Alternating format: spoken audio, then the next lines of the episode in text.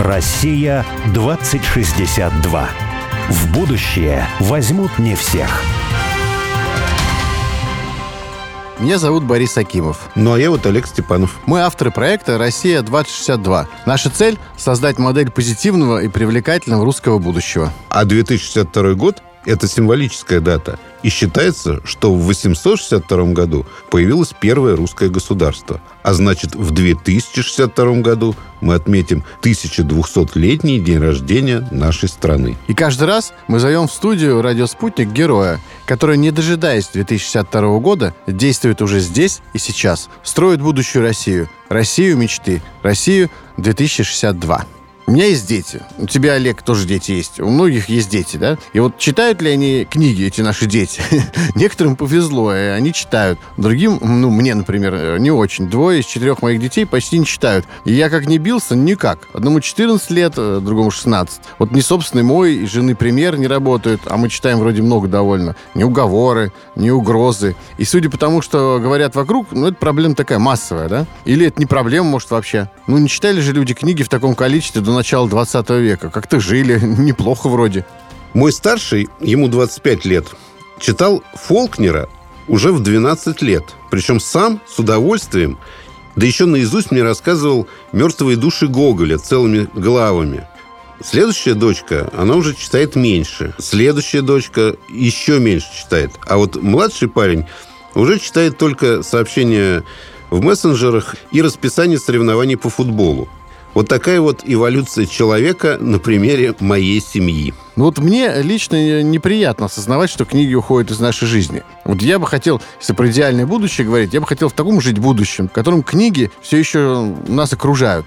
Причем не текст вообще, а именно вот бумажные книги, такие книжные шкафы, полки, библиотеки домашние, публичные, такие кабинеты, как сел в кресло, с книжкой читаешь. И вот редкий случай в истории нашей программы. Обычно, если мы хотим какого-то будущего, то точно знаем какого, да, и вот как это должно быть сделано. Но вот сейчас не так. Я вот, например, не знаю, как сделать так, чтобы жить в будущем с бумажными книгами. Возможно ли это? Олег, а ты знаешь? У меня есть такое предположение, что все развивается по спирали и возвращается на круги своя, но в каком-то смысле. Во времена Пушкина тиражи книг были маленькие. Книга была продуктом для избранных, недоступным, ну, в духовном и, кстати, в материальном плане тоже. То есть книга была luxury, дорого стоила. Потом уже во второй половине 20 века с распространением всеобщего среднего образования и созданием книги, ну, типа pocket а, она стала таким быстро оборачиваемым товаром, проще говоря, ширпотребом. А вот теперь, на мой взгляд, ей как и качественному образованию, ничто не мешает опять стать роскошью, дорогим товаром для элиты. А для остальных будут короткие тексты в мессенджерах, обязательно истории от блогеров, типа там «Земля крутится вокруг Солнца», «Человек произошел от обезьяны», «Надо быть богатым здоровым», США плат демократии, а кто не согласен, тот будет уничтожен. Да, давай проверять. Мы позвали в гости писательницу и художника Анастасию Коваленкову. Она пишет много в последнее время для детей, скажем, для юношества, ну и для взрослых тоже. Коваленкова писатель, сказочник, художник, автор многих книг, в том числе «Полосатый», «Мышонок, который там», вот, вот моя Марфа, младшая дочка, очень любит это. «Хорошие люди», это уже для взрослых. Я вообще много читаю для детей, для младшей особенно Настю, и она ее очень обожает. Коваленкова лауреат конкурса «Образ книги». Книга «Капля» включена в список «Лучшие книги России для детей», а книга «Красный дом» и «Полосатый» вошли в почетный список Всемирной Мюнхенской детской библиотеки. Список называется «100 лучших книг мира для детей». Настя, привет. Анастасия, здрасте. Здравствуйте вы и здравствуйте все слушатели. Давай, Олег, жги глаголом. Да. Или существительным. Я хочу так. начать с неприличного вопроса. Так. Вы писатель. А сколько примерно писатель сейчас зарабатывает за год с продаж книг? Ну, я примерно. А, Если можно про это говорить. Можно, совершенно спокойно можно говорить. Олег, могу честно открыть свой бюджет. Писатель зарабатывает мало, при том, что я... У меня две профессии полноценные, и не одна из другой вытекающие, а параллельно живущие. писатель и художник. Соответственно, я не очень могу вам сказать, сколько получает за год писатель, потому что когда я издаю свои детские или подростковые книги, это связано и с иллюстрированием, а это длительный процесс. Скажем так, если книга Ну, очень... то есть ты иллюстрируешь свои книги, просто не все знают это. Да, я иллюстрирую свои книги. Нет, помимо этого я пишу и живопись, и это тоже часть моего бюджета. Значит, получается так. Книги, если ты много работаешь, они приносят некий такой более не менее регулярный да, заработок. Ну, что я имею в виду? Там раз в год у тебя выходит книга. Это если ты очень много работаешь, потому что ты должен успеть ее написать, и проиллюстрировать. Соответственно, если книга полноиллюстративная, удачная, все хорошо, издательство серьезное, ты получишь, предположим, примерно так, 250 тысяч рублей. Поделите на 12 месяцев. Не прошикуешь. Непрожиточный минимум, по-моему, он Да. сейчас выше. Ну хорошо, оговорюсь. Когда книга уже вышла, дальше она начинает... То есть чем больше у тебя вышло книг, у тебя идут такие мелкие дивиденды. Ну, например, в силу того, что я хорошо исполняю свои произведения голосом, мы записываем аудиоверсию, с которой я получаю какие-то проценты. То есть там чего-то капает, да, с продажи этой аудиоверсии. Потом книги издаются в других странах. Это не часто, но все-таки.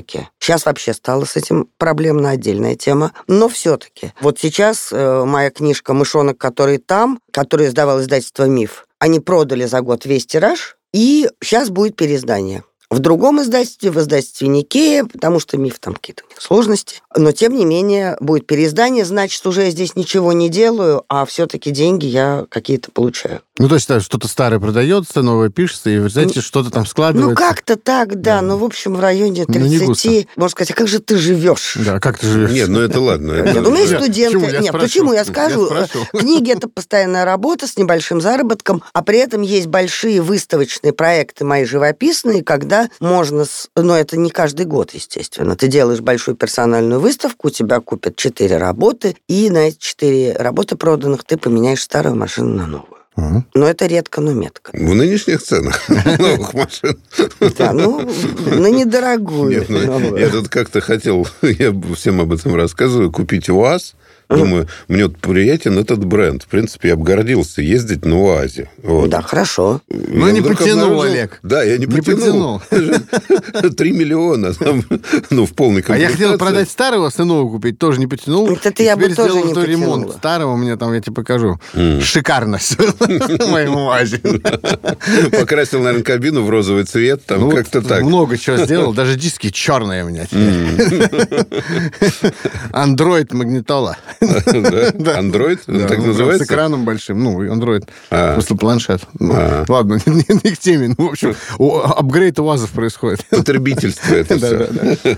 Вот, видимо, в связи с тем, что многие люди предпочитают говорить об УАЗах и вкладывать деньги туда, а меньше книги. читать. Да, меньше читать, меньше книг покупать. Люди, может быть, не меньше читают, да, но чтение точно совершенно теряет свою связь с культом книги. А ведь книга – это такой носитель, ну, для культуры просто важный. И, ну, там, 10 или 20 лет назад казалось, что человечество... Как ну, бы родилось с книгой.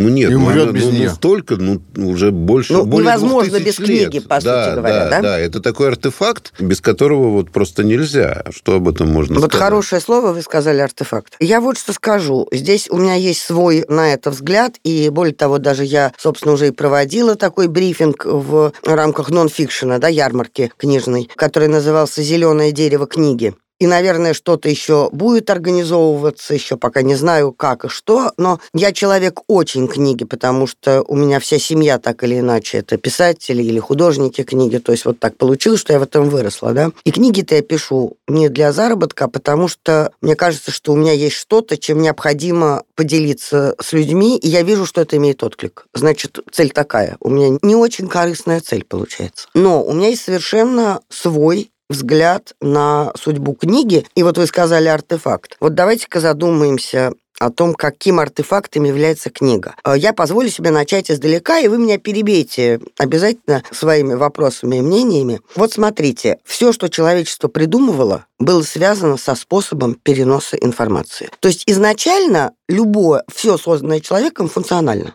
Ну, например, я уж не буду начинать с чашки там или с миски, да, которая потом становится предметом декоративно-прикладного искусства, кстати, да, а изначально надо просто куда-то что-то налить, поэтому мы слепим, да. Это можно и туда копнуть. Ну ладно, начнем чуть уже ближе к нам. Вот возникает изобразительное искусство живопись, она появляется, вообще изначально она появляется, светская живопись, из иконописи. Из фресковой живописи, из иконописи. Ну, Кстати, это уже Европу берете. Евро... и Россия. Россия Нет, ну, я это... имею в виду, это не Древняя Греция. Я не, я говорю, не будем так далеко туда, да, вот. Ну, есть такая гипотеза, что, собственно, в древнем мире не было искусства в нашем понимании. То есть это было Вот. арс лонга, вита бревис. Это то, что ремеслу учиться долго, а жизнь коротка. Мгм. И поэтому живопись – это ремесло, оно утилитарно. Да? Это Вот. не великие... как Вот, сказать, вот, вот. Кстати, да. сейчас я настаиваю на том, что живопись возвращается к этой роли. В моем случае, как живописца, расскажу, почему я так думаю.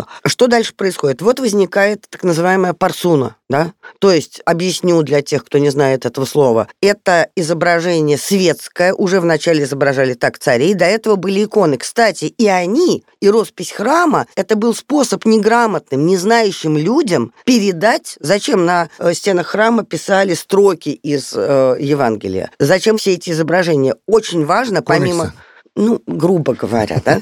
Значит, это тоже был некий функциональный смысл. Дальше возникает парсуна, когда рисуют уже светских людей. Зачем? А как донести, как выглядит Иоанн Грозный до людей, которые его не видели, и дальше во времени зафиксировать? Вот, пожалуйста, вам функциональность изображения. Дальше возникает светский портрет. Да, его, естественно, что у простых людей этого не было. Пейзаж – это опять передача информации. То есть изобразительное искусство многие века, ребята, прямо вот до упора почти, до возникновения фотографии несло на себе именно эту информационную роль. Также появилась литография, с помощью, ко- то есть графика, да, потом это печатали, как в книгу вошла иллюстрация, когда на камне или на металле делалось изображение, то есть гравюра вкладывалась в книгу, тоже передача информации. Появляется фотография. Я помню, как меня это как-то озадачило немножко, я прочитала какие-то заметки разных фотографов, которые писали конец живописи. То есть возникла Мгм. фотография, живопись. Телевизор, конец театра.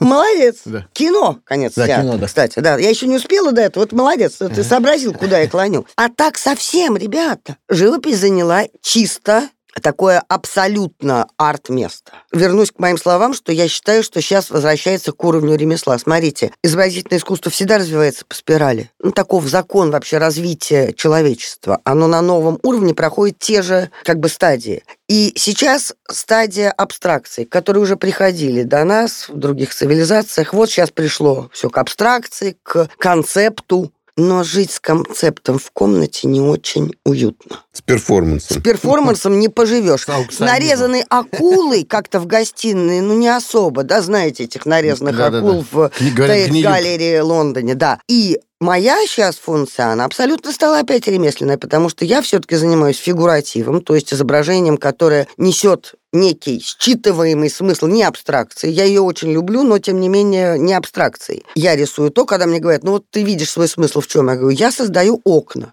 То есть это пространство, чаще всего пейзаж в основном, очень современный, я имею в виду по стилистике, хотя деревенский, потому что я считаю, что именно пространство того негородского мира может чем-то напитать людей города. Я рисую то, что можно повесить на стену. Вот, пожалуйста, все вернулось. Ну, фактически это ремесло. Оно как бы, понимаешь, да, принижено. Это не то, что я хочу именно в музее, чтобы это висело. Это не нарезанное скол. В этом нет какого-то супер высказывания, может быть. Я не буду влезать в оценки. Но я считаю, что фигуратив имеет смысл, потому что это то, что может дать человеку возможность вот окунуться в пространство и как-то там подпитаться. Да. Вот, пожалуйста, живопись никуда не делась. Книга – это главный информационный ресурс, который был у человечества. Потому что вообще с чего начались книги? Запись Евангелий, да, летописи. Не, ну пораньше они начались. Ну, еще пораньше, да, ну так вот, как бы, когда уже монахи, то есть малая часть людей, которые умели писать, начали записывать. Никаких иллюстраций там еще не было, потому что ничего, сколько их можно нарисовать? Значит, одна книжка, в ней буквами прямо написано.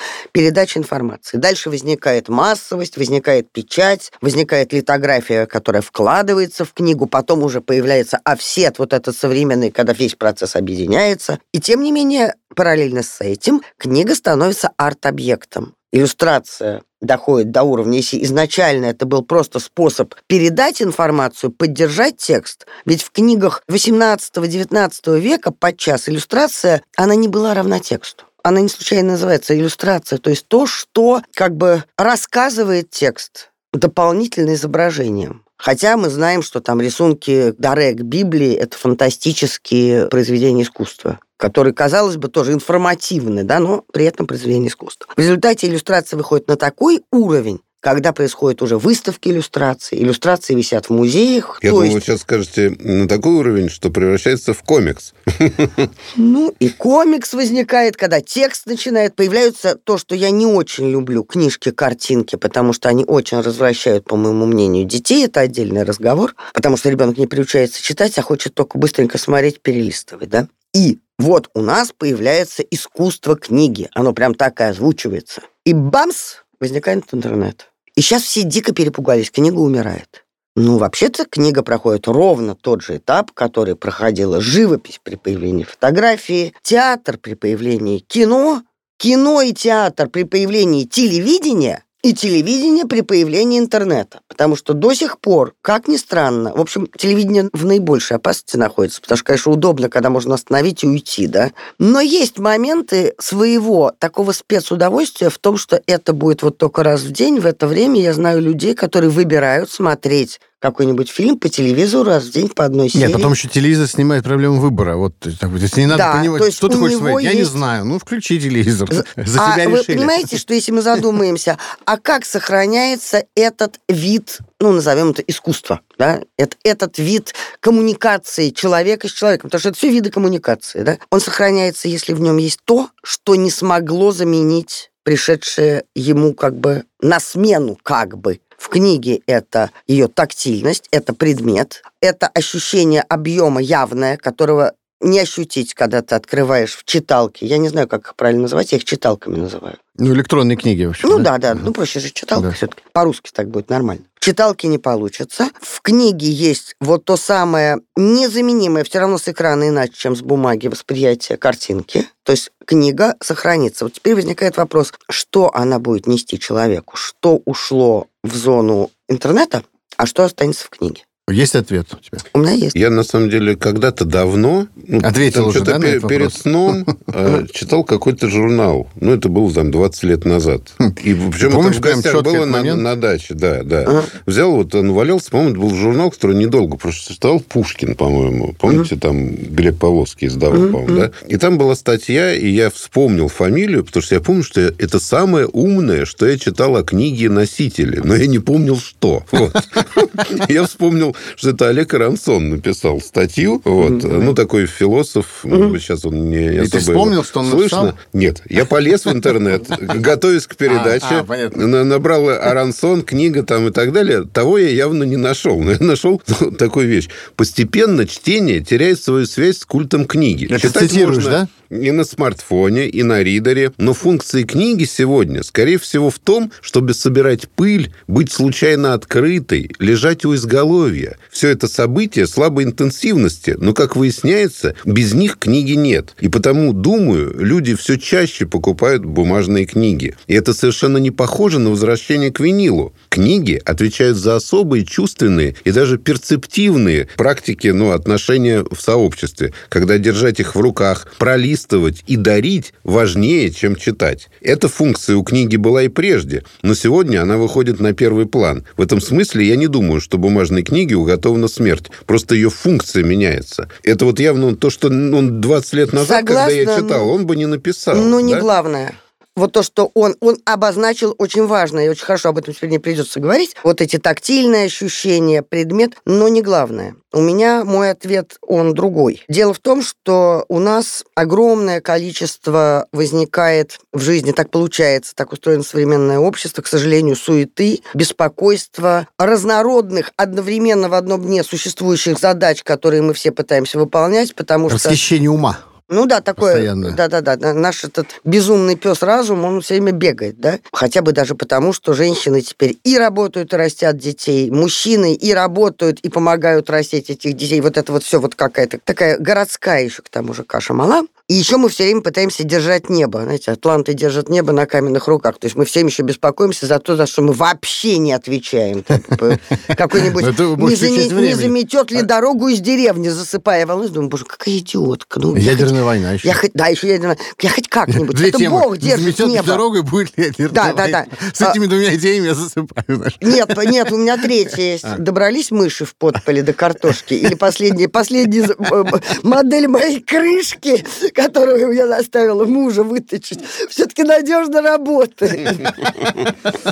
А Боря, между прочим, не шутит. Ну, он меня так запарил, когда мы были на Дальнем Востоке, в еврейской национальной области, он меня запарил тем, что надо на двоих дом купить. А я, подожди, а ну это разное, понимаешь, можно постоянно думать про ядерную войну, как бы и думать, что я же не, не могу повлиять. А как тебя ну, дома от ядерной а войны? Вдруг я, а вдруг если я еду на Дальний Восток, это будет... А, подальше Подальше. Хотя непонятно, может быть, ну был вопрос, подальше ли? Вдруг туда и будут вдруг. Да, да. Нет, этим он меня парил в самолете, там, ну, 8 часов На самом деле, это классный предлог купить э, в глухомане маленький домик. Вот, мне показалось, что я же люблю такие вещи. Вот, а вот здесь еще дом. А еще дача в Рейской автономной области, 100 километров от Биробиджана, китайской границы.